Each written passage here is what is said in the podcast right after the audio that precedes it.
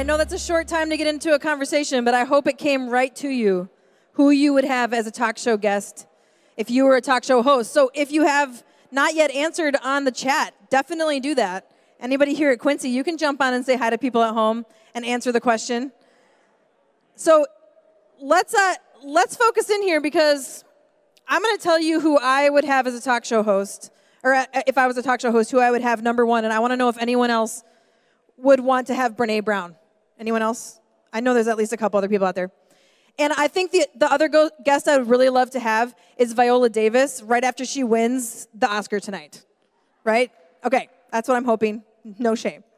Uh, we are having an Oscar party tonight for anyone who'd like to come at the Every Meal Warehouse. So when the Oscars start, what it's at 6:30. Come on over. There's going to be individually packed trail mix according to the Johnsons. All right, you're all invited. It's going to be great.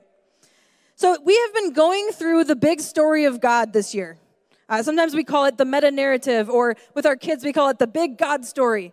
This story that God is telling that we are a part of, that we are living in. We are actors that are part of the story. We are our supporting cast as we think about the, the, what our role is. And it's so important for us to understand God's story if we want to understand our role in it and the opportunity that we are, have to be invited to join in to God's restoration in the world around us. And that's where we are in the story, in the kind of messy middle of restoration. And that's why we're having the conversation focused on the genre of the Psalms that we're calling Let's Be Honest. Let's be honest, we're in the messy middle, right? Let's be honest, life is challenging. Let's be honest, we are facing different things in our lives, and we've got to figure out what it looks like to be honest with God and to be honest with each other, especially the people that are closest to us in our lives, the people that are there for us.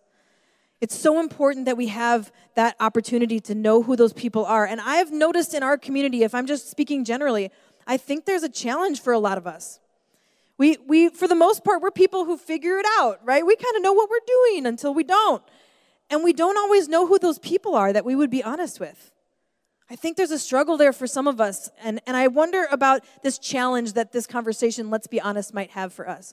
I've heard from so many people, oh, I wish there were people in my life that I could just go deeper with. And what I want to say to every one of you, yeah, you start that. it starts with you. And, and I'll just tell you right now here's your second DTR of the day. Everyone else is wanting that, and you're wanting that. And so let's figure out how to go there with each other. I don't know if you've noticed, but uh, in my life, I've noticed that as you get older, it sometimes seems more difficult to build deeper relationships. I don't know, maybe that's just me, but when I was younger, it felt like we could go there quicker. Maybe because we had more extra free time or something like that.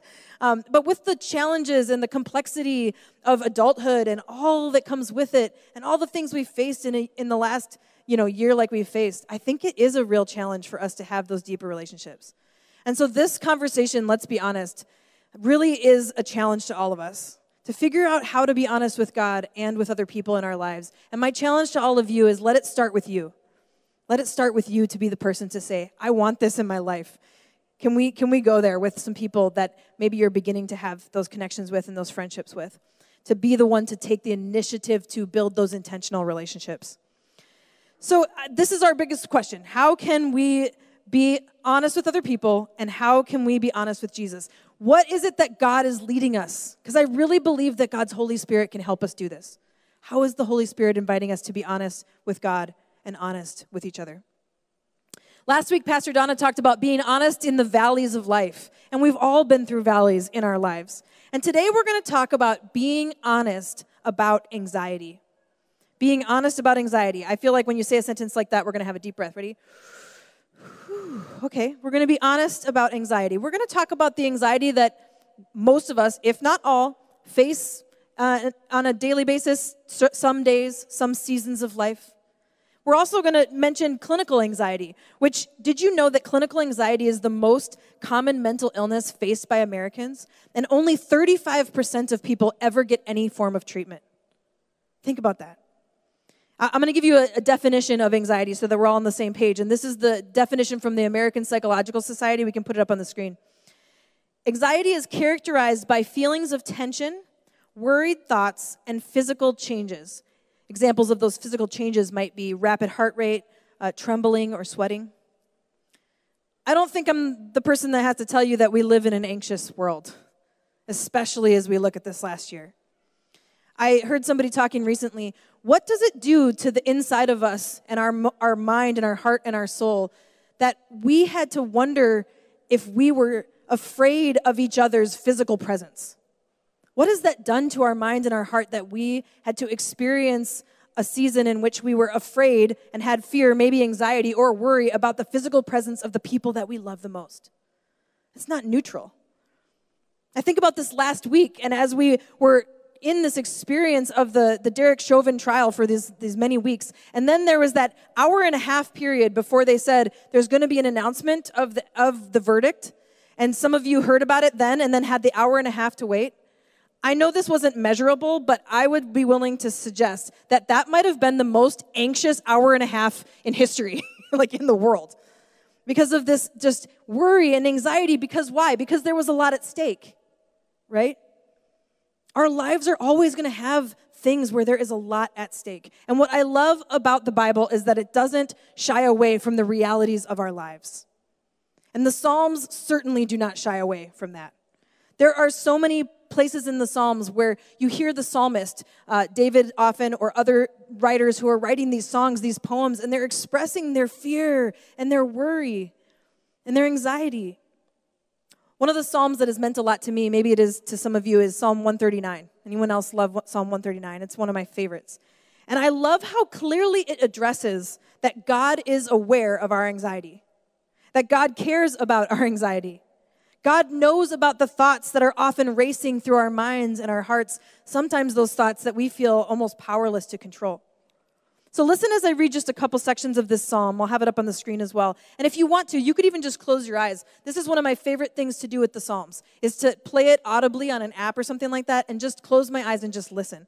So turn to Psalm 139. I'm going to read a few verses at the beginning and then a couple at the end. This is a, a psalm of David. You have searched me, Lord, and you know me. You know when I sit and when I rise. You perceive my thoughts from afar. You discern my going out and my lying down. You are familiar with all my ways. Before a word is on my tongue, you, Lord, know it completely. You hem me in behind and before. You lay your hand upon me. Such knowledge is too wonderful for me, too lofty for me to attain. Where can I go from your spirit? Where can I flee from your presence? If I go up to the heavens, you are there. If I make my bed in the depths, you are there. If I rise on the wings of the dawn, if I settle on the far side of the sea, even there your hand will guide me. Your right hand will hold me fast. If I say, Surely the darkness will hide me, and the light become night around me, even the darkness will not be dark to you. The night will shine like the day, for darkness is as light to you. I'm going to read the last two verses. Search me, God and know my heart. Test me and know my anxious thoughts. See if there is any offensive way in me, and lead me in the way everlasting.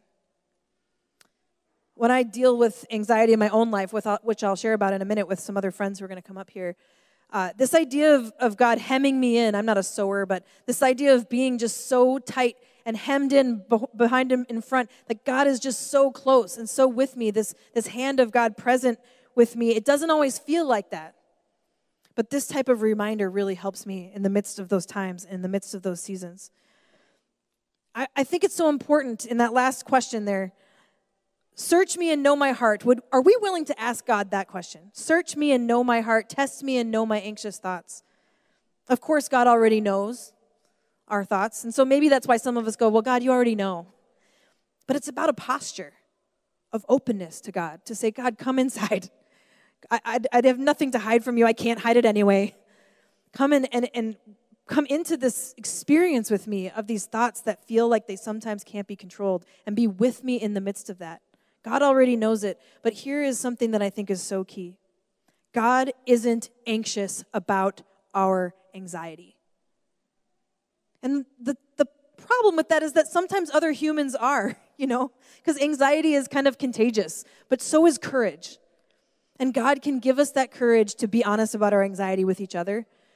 But trust me, Jesus is not anxious about your anxiety, and you can bring those realities, whether you're experiencing some of that everyday anxiety or whether or not maybe you're in a moment where you need to say, I wonder if there's some chronic or clinical anxiety that I need some more resources for. Because apparently only 35% of people are even looking into those resources. We'll talk about some of those today. So today I have two others who I'm going to invite to come on up. So come on up, you guys. Uh, we're going to have a little dialogue on this topic. Uh, the first person is Kevin. Many of you know Kevin as one of our pastoral interns. Yes, give him a round of applause. Um, I'll just tell you that Kevin has a very close relationship with Fillmore the Fox, don't you? Aren't you and Fillmore the Fox are close? I've been told. I mean, we know each other. Yeah, you, you sometimes you text. Yeah. We've never been in the same room together, which is weird, but It's weird that you've never been in the same room when we know you're so close to Fillmore the Fox. yeah. Yeah, that's interesting. I mean, we talk a lot online. Yeah, you It's talk. fine. Yeah, you, you chat. Uh, and Kevin, thank you for your courage to be willing to share some of your experience with anxiety today. And then we have Christine. Everyone, say hello to Christine. Um, Christine is a, an amazing cello player. Obviously, that's Yes. what one of the things people know about her. Uh, she's also a little shy when we say stuff like that. Sorry. And she is a PhD candidate in the counseling psychology program at the U of M. And when we say candidate, we mean like the dissertation is coming up. Do we have a countdown yet? How many days or It's a little less than two months. a little less than two months? So she defends her dissertation. Praying for you. We're praying for you. But you've had a lot of different experience over five years plus, counseling in different settings with students uh, at the VA, with different people who've gone through different um, different types of mental illness and, and many different things. And so you're going to share from a personal perspective, but also as a therapist and as somebody who's got a lot of experience in this area. So thank you, both of you, for being willing to be here and to have this conversation. So the first question that I'm going to ask of our panel, and I'm going to include myself in this as well, is what has your experience with anxiety been like in your life? Um, and maybe you want to talk about this past year, or just generally speaking. So, Kevin, do you mind just hit, starting off? Sure. So um, for me, anxiety and depression are very much intertwined and they kind of reinforce and amplify one another. So for me, it took a long time to kind of differentiate the two of those things. Um, I've dealt with it for many years. Um, I didn't really realize it for a long time because I wasn't getting the help I needed for a long time.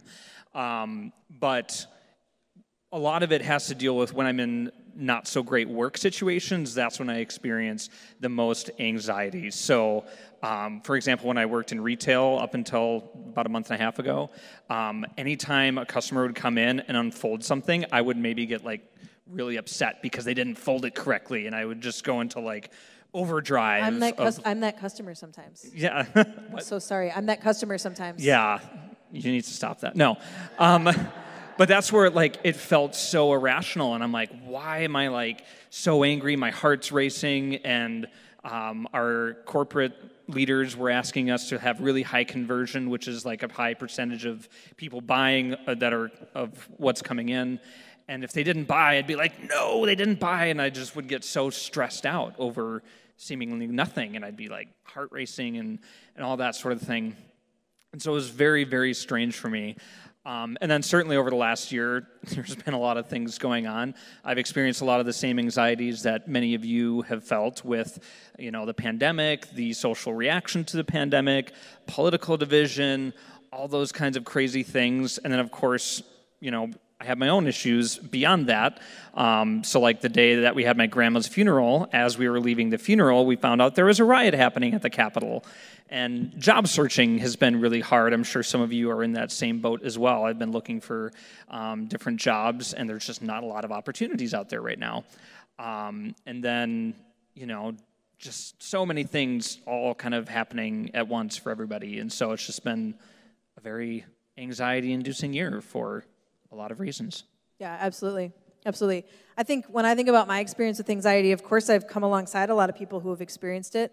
Um, and this year, I would say, was such a uh, intense experience of anxiety for me in ways that I had never experienced in my life. So it felt really new to me this year. Maybe some of you are in that boat too. In fact, I think the statistic I saw was that uh, in the, America, it went from one in 10 saying that they were experiencing anxiety at any one point to four in 10 during this time of COVID. And I was one of those people that was added to that. Um, I'd never felt like I couldn't control my thoughts before. And for me, maybe one experience that I had was it was very metaphysical. I would get a headache or my stomach would be upset, and I knew it wasn't for reasons like I ate something weird. I knew that there was this anxiety that was affecting my whole body. And it was a very new and different experience for me. And I had some conversations with my counselor that I meet with, and she gave me some great tools, but tools that I had never even asked for before because I had never felt so deeply like I needed those to be able to stay present with my relationships in my life, much less anything else we're doing, including, you know, leading here and lots of other things. So that's been my experience. What would you say, Christine? Yeah, I definitely agree with what both of you said about the past year being a very anxiety ridden year. Um, but I think what actually comes to mind for me when I think about anxiety in my life is my first year of graduate school. And so I was really, really anxious whenever I was doing my schoolwork or my research. I think anytime that I sat down to work, I just became really focused on worries about being not good enough, worries about failing, worries about other people thinking I wasn't smart enough. And it became, it was very, very hard to get any work done that first year because I would just sit and um, kind of go to that place of catastrophizing, of thinking, like, I can't do this. Um, and so that, that was a very difficult year for me. Yeah, I bet. So, what has it been like for you know either of you? What has it been like trying to be honest with God about anxiety that you're facing in your life? What would you say, Kevin? Um, for me, being honest with God has usually been relatively easy because I'm like, okay, God already knows. God's omniscient. He already knows. The struggle with me is, or for me, I should say, is being honest with myself enough to know what I'm actually bringing to God. Um, for years, I couldn't name my depression or my anxiety, and so I would just think that I was weak. I just thought, I can't handle basic situations in life. Um, you know, I, I always knew that, like, okay, there are people who are starving. There are kids that need meals and they can't focus on school because they don't have that. And I'm sitting here complaining because what? Somebody unfolded something? Thanks, Steph. Um, but uh, once I was able to name that, I could come to God and be like, okay, God, I'm having a depression moment. I'm having an anxiety moment. I need help. Um, and so really being able to name that was crucial for me in being able to come to God and be honest with that. And to this day, I still, it's harder for me to be honest with other people about anxiety more so than it is depression because with anxiety, it's stuff that's like, this isn't even a first world problem. This is just like not a problem. Like my day is going fine. Like when I was working in retail, it was like, okay, slow day, people came in, a couple things were purchased. I helped them. That was great, but all day I was just like trembling and my heart racing because I was so stressed out about minor things like if they were going to buy something, if we were going to make our numbers for the day. And like, not big problems, but anxiety makes it feel that way. So when I come home and my parents ask me, How's your day? I say, I'm fine because nothing went wrong. I did the normal things that were involved with my job, but actually it was a super stressful day and I wanted to kick everything and Hulk out. Like I basically become a hobbit size version of the Hulk when I'm experiencing high anxiety. I do a good job of hiding it, but I just, yeah. So, yeah, easier yeah. for me to be honest with God than with people, actually. Yeah, that makes sense. What did you say, Christine? Yeah, I, I resonate with that so much, Kevin, and I was thinking the same thing. I, I think that I really struggled to be honest with myself and with other people during that first year. I think there's a couple thoughts that came up. First, the thought was maybe it's not so bad. Maybe, you know, maybe this is just a, a normal part of grad school that you, you feel like you're not good enough all the time. And then the second part, the second thought was, why can't I fix this? Especially as someone who was going to school for mental health, I feel like, you know, I felt like I should be able to fix this on my own. I should know better. And then that led to this third thought of what's wrong with me? There's something wrong with me that I can't fix this on my own. And so I was so afraid that if I told other people about what was going on, that they would feed those same thoughts back to me of, why haven't you fixed this yet? You know maybe you should just pray to god more. Maybe maybe you need to trust god more and that's why you you haven't fixed this. Um, or maybe things aren't so bad. Um, and so it's really interesting that it was so hard to be honest with myself and other people while at the same time you know there was so many nights that first year where i just lie in bed and sob at night because i was having such a difficult time. Um, so it, it's really interesting to see that distinction between how i was with myself and others versus with god. Yeah absolutely. I've noticed in my life i try to bargain with god. Does anybody else do that? Like this feels terrible. If you take this feeling away, I'll do something good. I don't know what it is. you know, um, I also feel that when I have like the stomach flu, it's just like, please take it away. Um, but that's what pain does, right? Pain puts you into a spot that is kind of irrational. And uh, I think that question, what's wrong with me? It's like, well, I'm a normal human being experiencing a lot of stress, and that's okay. And it's relative, right? You, you mentioned the, the first world problem idea. And the truth is, is that we all experience things that are difficult and at different relative degrees. And if we're going to show up to other people, we got to show up with our anxiety to God and the people in our life who can help us. But that is that is easier said than done, and it has been for me as well. Um, and so I find that to, to have an honest conversation with God versus just like a please take it away um, conversation has been harder. And maybe because there were people in my life who said things like the same thing Christine said, just pray more. And I, I think that that's a mistake when God has given so many tools and resources to so many people who are so smart, including people that Christine is studying with, to, to come alongside because God's healing is God's healing no matter what God uses to bring that healing, I think. So that's been something I have to remind myself of um, as I approach that as well. Actually, Christine, do you think you could talk a little bit more just from a perspective as someone who studied the brain and studied our emotions, just from that kind of perspective as a psychologist about what's happening in our bodies and our minds when we're experiencing anxiety? Yeah, so this is therapist mode, me, and we're going to talk about emotions 101. So, first, I want you all to know that emotions play an important function for us. So, they communicate information to us about what's going on both internally and also externally. And so, specifically, if we think about anxiety, what is the function of anxiety?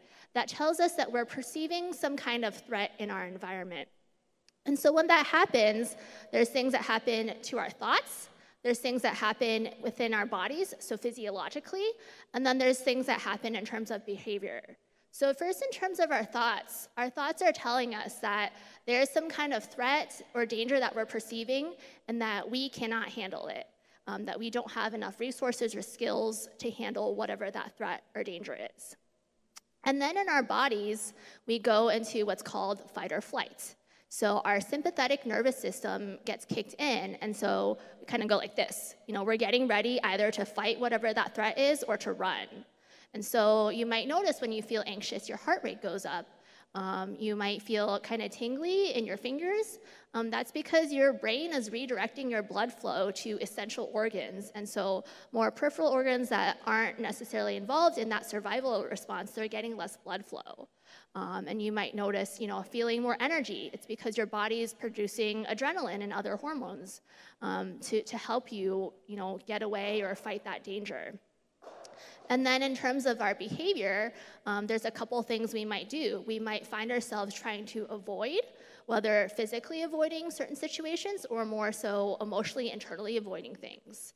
Um, and we also find ourselves maybe feeling restless um, so kind of shaking a little bit, or maybe you know feeling irritable because we have all this extra energy and adrenaline in our system. Yeah, absolutely. I know you studied a little bit um, on the topic of racial trauma and how, uh, which we'll talk about trauma again in this conversation in this series, but how it, as we look at the experience that so many people have been having when it whether it's the the BIPOC or specifically the AAPI community the racial trauma leads to this specific type of anxiety that people are facing. I know you studied some of that. I don't know if you want to say anything about just what that experience is like being in an atmosphere where this is such a constant conversation. Yeah, and I think that when this comes up in therapy, I really have to hold this tension of, you know, anxiety or generalized anxiety, which is clinical anxiety. You know, there there is this kind of over sensitivity to threat. And yet, at the same time, there's things that are happening in our world and the way that our country is structured that make those threats very valid. And so it's possible that it, it could be one or the other, or it could be both. And so I, I think when that comes up in therapy, I want to walk very carefully and, and not invalidate people's very, very real experiences. What would you say about the, the reality for us when we're feeling that heightened anxiety so often? like what's happening to our, our bodies and our nervous system when we're not there's not a bear or there's not something scary or but but it, it feels like it because we're experiencing that so deeply Yeah, I like to make the analogy of anxiety as this alarm system. So again, it's detecting threat. And you know, sometimes that alarm system can become oversensitive and constantly you know, pick up on threats, even if that perceived threat is not